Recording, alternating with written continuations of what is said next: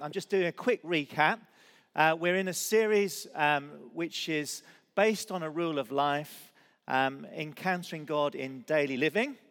Um, so it's called a framework for freedom. Some of you will know um, about the trellis that we've got here, which is another word for rule of life. And we've been thinking about the things, the most important things that um, shape our lives. But the, I think the most important thing I'm going to say this isn't about rules and regulations. I mean, it's all nonsense if it's about rules and regulations. What we crave is for folks to have a deep relationship with God. If these uh, disciplines, if you like, in our lives don't uh, move us towards that and loving union with God, we're just wasting our time. If we're just feeding people with head knowledge, we're wasting our time. And I suppose it's a, a plea from me. I've been around this sort of stuff for over 30 years.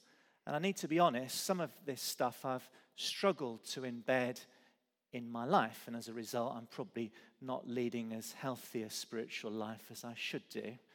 So I just implore you, even if you think it's nonsense, it really isn't. If you put some of these things in place in your life, you'll become a healthier um, and more faithful follower of the Lord Jesus. And that's going to be more attractive and life giving to those around you. So that's, um, that's the background. Um, we started with thinking about roots, which is Sabbath, Bible, and prayer. And Sabbath is something that preachers preach about, but very few actually do it. So uh, that's a confession there, but I'm working on it. It speaks about relationships and restoration. And if you haven't been um, I don't think you've been in a family if, it's, um, if you think it's complete harmony, because it really isn't. We, those that get close to us, sometimes there's friction, and the Lord would like to help us to solve that. And today we're going to uh, focus on reaching out with our whole lives.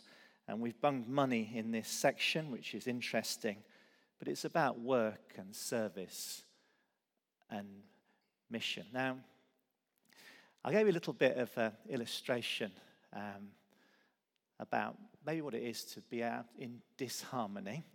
And uh, I'd like to give you an audible um, example of what that might sound like. This is our spiritual walk with God according to the band.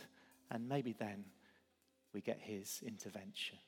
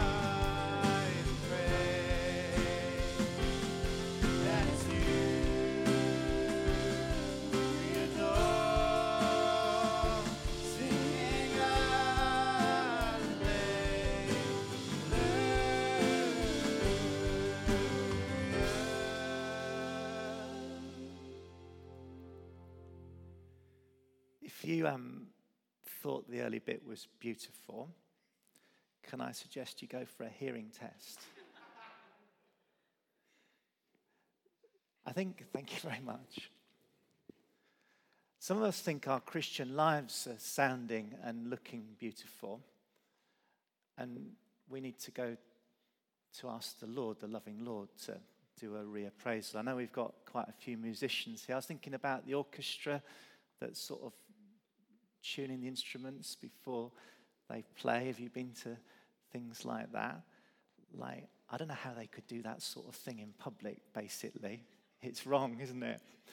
But when the conductor arrives, then people come into line. I mean, with what I was imagining was maybe we start deep down, possibly with the pace and the drum beat, and then other things maybe build on top and maybe harmony. But it's about relationship And if it's done well, it's about reaching out. And it's the same with our Christian lives. Our reading for today, uh, if you want to follow, is from Colossians 3. It's very short, verses 23 and 24.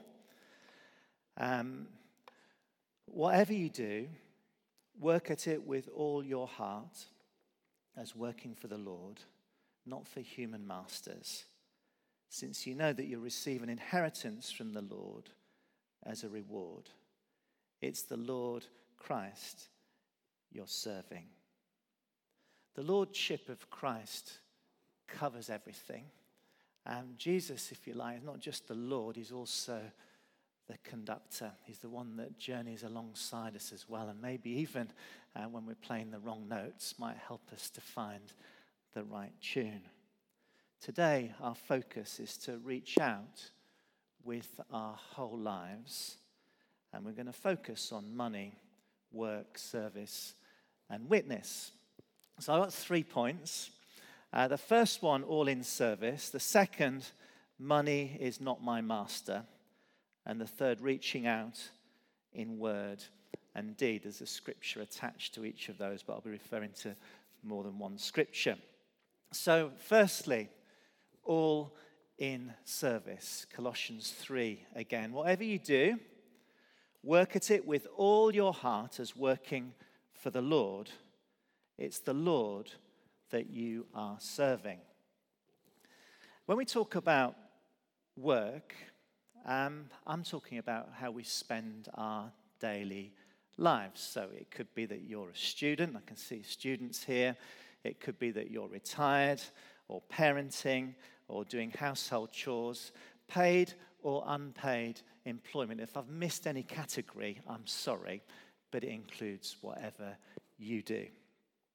Um, when shaping our rule of life, we're encouraged to ask Jesus to direct our priorities, ensure that we don't uh, pour ourselves out on the wrong things, and serve beyond our call, beyond our capacity to do stuff.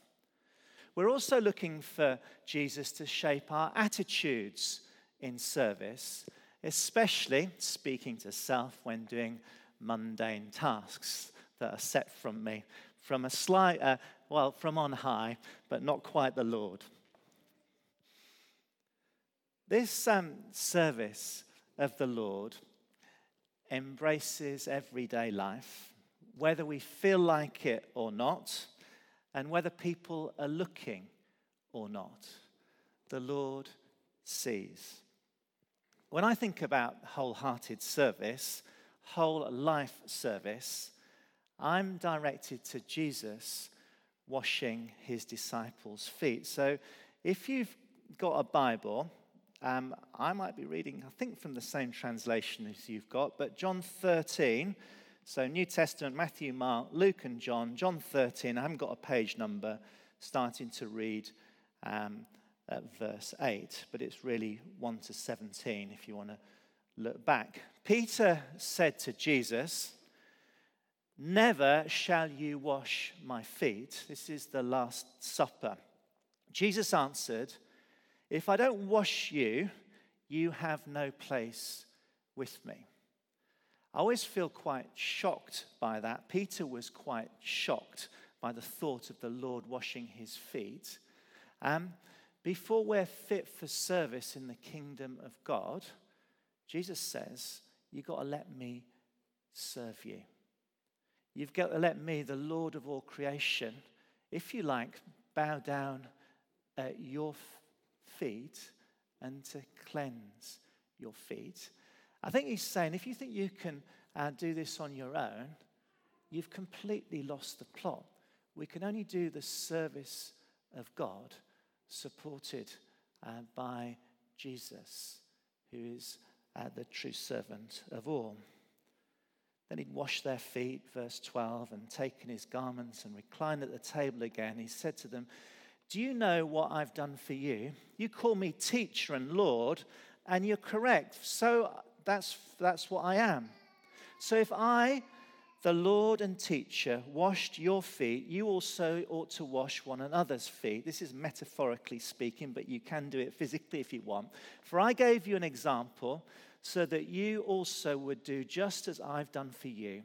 Truly I say to you, a slave is not greater than his master, nor is the one sent greater than the one who sent him. If you know these things, you're blessed if you do them. So I just want to start thinking about service, about the Lord who kneels down in front of you and says, Actually, you want to be part of me, you want to be a distinct daily disciple and follower of me. This is quite an intimate thing. You need to let me get close and take the grub and the grime off your feet. Then they're going to be fit to follow me and to do my will. I was uh, thinking about this. Um, I think theological seminary is quite important. But Jesus, I suppose, didn't do it. He did it through simple, profound actions. I don't know what you remember about your RE lessons, but I'll never, ever forget this image in my mind of Jesus stooping down before Peter and in front of me, offering to wash my feet. Peter wanted his whole body to be washed, so he's all in. It wasn't necessary, but he did need to humble himself in front of his servant king. The second thing money is not my master. Um, I'd written this a few days ago. You can't turn anywhere in the news without money being talked about. So I just want to start by saying that money is important. There's a cost of living crisis, fuel prices have gone up, and, and literally we're burning money. Transport costs have gone up, man- manufacturing costs have gone up. Most things are costing more. Uh, too many people in our nation and around the world are caught in poverty. So I just want to start, and I don't stand as someone in that position at the moment. I feel relatively wealthy in comparison, but those of us who can pay our fuel bills need to have empathy with those who can't. So I just sort of put that out there. But I'm still going to preach whatever I was going to preach. But that's the backdrop to this. So it feels like the stakes are up. As things get harder in the UK, for those of us with wages above the living wage and much higher, it might be better to compare our standard of living to those in real poverty more than what it was like for us in the UK one year ago, five years ago, 10 years ago, 20 years ago, 30 years ago. Because I can't personally remember feeling that poor then. Let's hope that there's enough money and that we have big enough hearts for the doors of our nation to remain open despite the fuel crisis to refugees. I was approached by a friend of mine from the parish. He's not a member of the church, if he's watching and will watch, not yet, um, about how he and his wife plan to open their homes to Ukrainian refugees. They'll get a to- token payment for the government. I doubt whether this is going to cover all the costs for them and others that are opening their doors. But uh, they're talking maybe of saving that money and giving it to those they host when it's time for them to leave. There's others like them who will open their homes. Others, let's not forget, I was really struck by this, have been caring for refugees locally for some time, uh, doing this in a different way, but for Afghans and for Syrians through Elmbridge Can. And there's places not too far from here that have a number of people that are looking for homes. And I fear, with the emphasis on Ukraine quite rightly, that that's not going to help their cause very much. Uh, Stuart's already referenced the Ukraine partnership film that was sent round to members of the church. I commend it to you. Jen gave an update. We've given over 30,000 in the last few weeks to go towards our mission partner. It's used for a hardship fund and on hosting refugees. Lord, I pray that it's well used and continues to be so. Now, money is important to how we do life. Lack of it to cover basic needs, as I've tried to say, can be tragic. Most of us uh, don't think about currency transfers or um, exchange rates unless we're going on holiday. And we need to earn quite a lot of money, don't we, to go on a foreign holiday.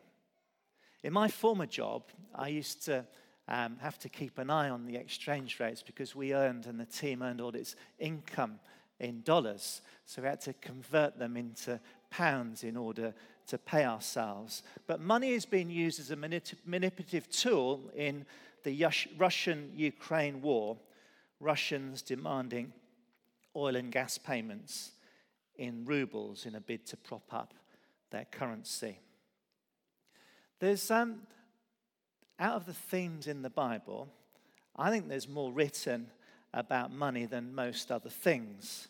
I found a blog by someone who I don't know, I think it's okay, by called Brendan Park, who'd been reflecting on a book, God and Money, How We Discovered True Riches at Harvard Business School.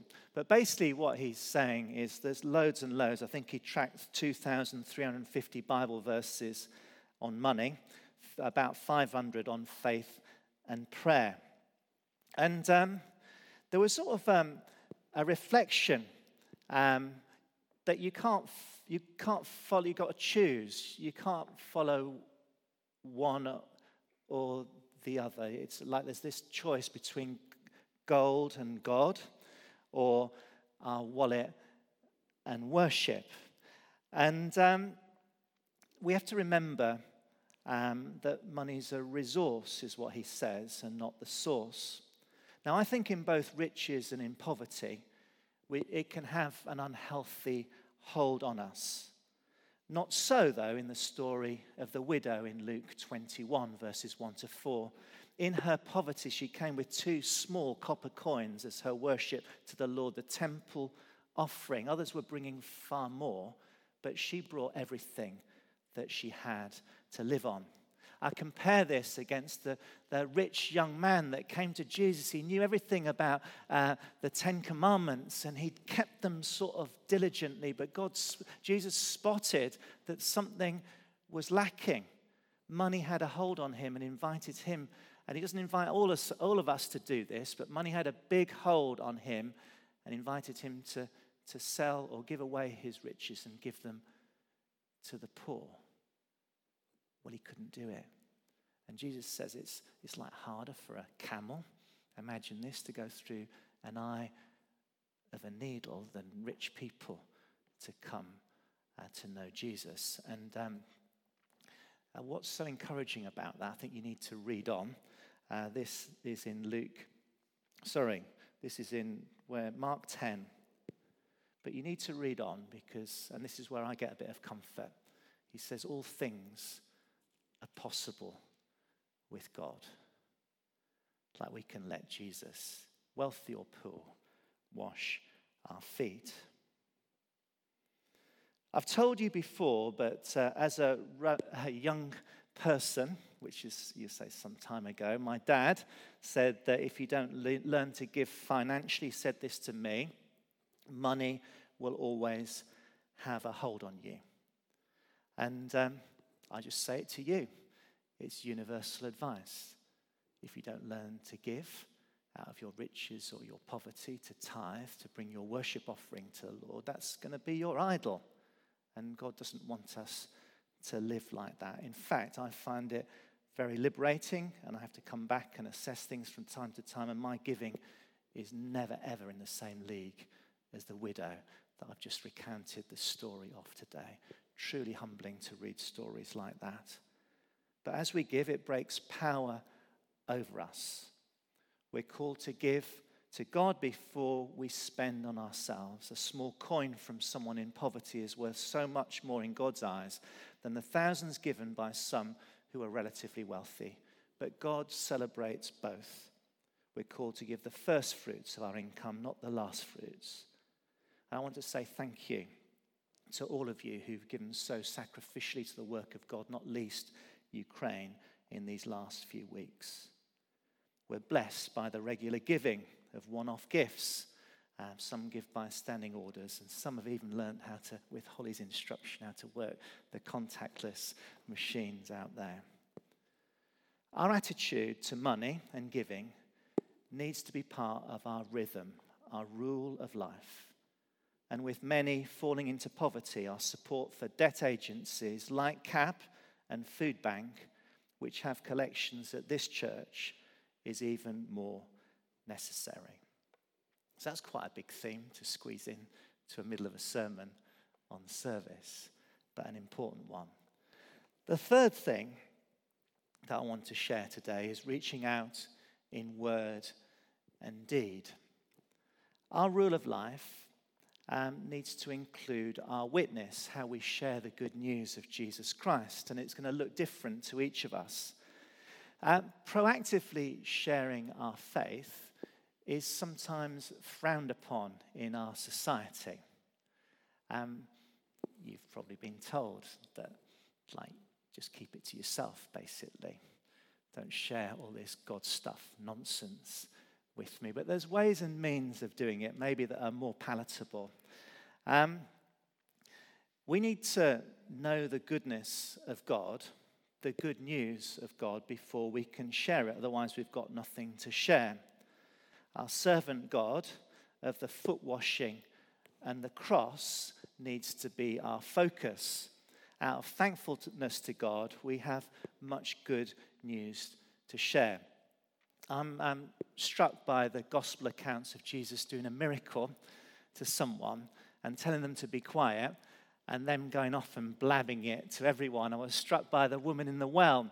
Um, who Jesus knew everything about her life. It was a little bit interesting and dodgy, maybe tabloid worthy, uh, but um, she came to know him and she just couldn't keep it quiet. Come and meet the guy that knows everything about me. We're called to witness to the truth and goodness of God in words and actions. Works alone can't get us into God's family. Faith, as James says in the Bible, without works is dead. This week, well, a couple of days ago, I was listening to an interview um, of a leader from YWAM, Youth with a Mission. Anyone heard of Youth with a Mission? Maybe not. A few of you have. Uh, they're quite radical. Uh, quite a lot of people have given up on folks and Generation Z. Uh, Generation Z is American. Um, these are young people, but he hasn't at all. He's got tremendous hope for them. He says if you explain to them um, uh, the Great Commission, which you'll find in Matthew 28, go into the nations and make disciples of all nations, baptize them, etc., um, then it will really, really get hold of them and they're really happy and up for a challenge. In fact, he's got great hope for the next generation coming through. Um, as he was speaking, he was, he was speaking about revival. Now, I've been in a church long enough to be praying for revival. It doesn't come quickly enough, does it? And for me, I'd like revival to come because God would be having his way and establishing his will. But if I'm really honest, I'm just a little bit impatient. It's much, much easier if God just came and zapped people. Uh, uh, then I wouldn't have to get up and do this sort of stuff, would I? Because it would be God, the Holy Spirit, doing the convicting. But I believe as we preach the gospel, then He does that as well. But it feels like we're doing it in slow motion, doesn't it, at times? And people falling away. But I think we need, with words and actions, even if it feels like in slow motion, to continue to be faithful as we wait, as we hope, and as we pray for God uh, to bring everything under His authority. Romans 10 14 and 15 is a reminder of how essential our faith sharing is. It's a scripture that shaped my calling. Um, it's uh, someone from YWAM, interestingly, gave me a Bible years ago, even before I knew I was being called to ordain ministry. Uh, in the inside cover, he wrote the verses from Romans 10 14 and 15. how then can we call on the one, or how that can they call on the one they haven't believed in? And how can they believe in the one they have not heard? And how can they hear without someone preaching to them? And how can anyone preach unless they're sent? As it's written, how beautiful are the feet of those who bring good news. In this sense, I longed to have beautiful feet. Feet that would take the good news of Jesus to others for it to transform their lives. How I long to be part of a church. I'm not going to get you to get your shoes and socks off, packed with people with beautiful feet, people with washed, prepared feet, prepared with a servant heart to take the good news of Jesus to everyone they meet. Now, faith sharing is scary for some, but it doesn't need to be. We have nothing to fear, and as we're reminded at the beginning of Romans, nothing to be ashamed of when it comes to the gospel or Jesus. Now, some of this is going on in our church. I understand quite a cluster of young people from the well are doing Alpha. Um, if you come on a Tuesday, and there's a few of you come here on the Tuesday, they're doing hymns we love with. Um, um, it's really just sharing the gospel in a more palatable way um, for folks. It doesn't scare them maybe in the same way as the word alpha does, but nonetheless engaging with the gospel in a powerful way. And others of you will share the gospel in a load of different ways, maybe at college, school, maybe at the school gate. God's desire is that all come to know Him. For me, it's the greatest gift I can give another person that I help them to find Jesus. I think when it comes to faith sharing, the foundation must be prayer and it must be love. But it's as simple as just sharing your story. No one can dispute that, how God has been influential in your lives. It's essential that you're honest. We haven't got it all worked out. We're on a journey. Why would anyone want to be with loads of perfect people other than Jesus? We don't exist, so let's not fool ourselves. We need to keep it simple. We need to trust God. We need to point to Jesus. And when we do share the gospel with others in action and words, we need to trust that the Holy Spirit is at work. In 1 Peter 3:15 it says, "But in your hearts revere Christ as Lord." Always be prepared to give an answer to everyone who asks you to give the reason for the hope that you have, but we do it with gentleness and respect. As I close this sermon series, it's the fourth of four, I compel you to consider and reset your rule of life uh, your former life giving rhythm of life. We all have rhythms, not healthy or tuneful always, and we're not always aware of what they are.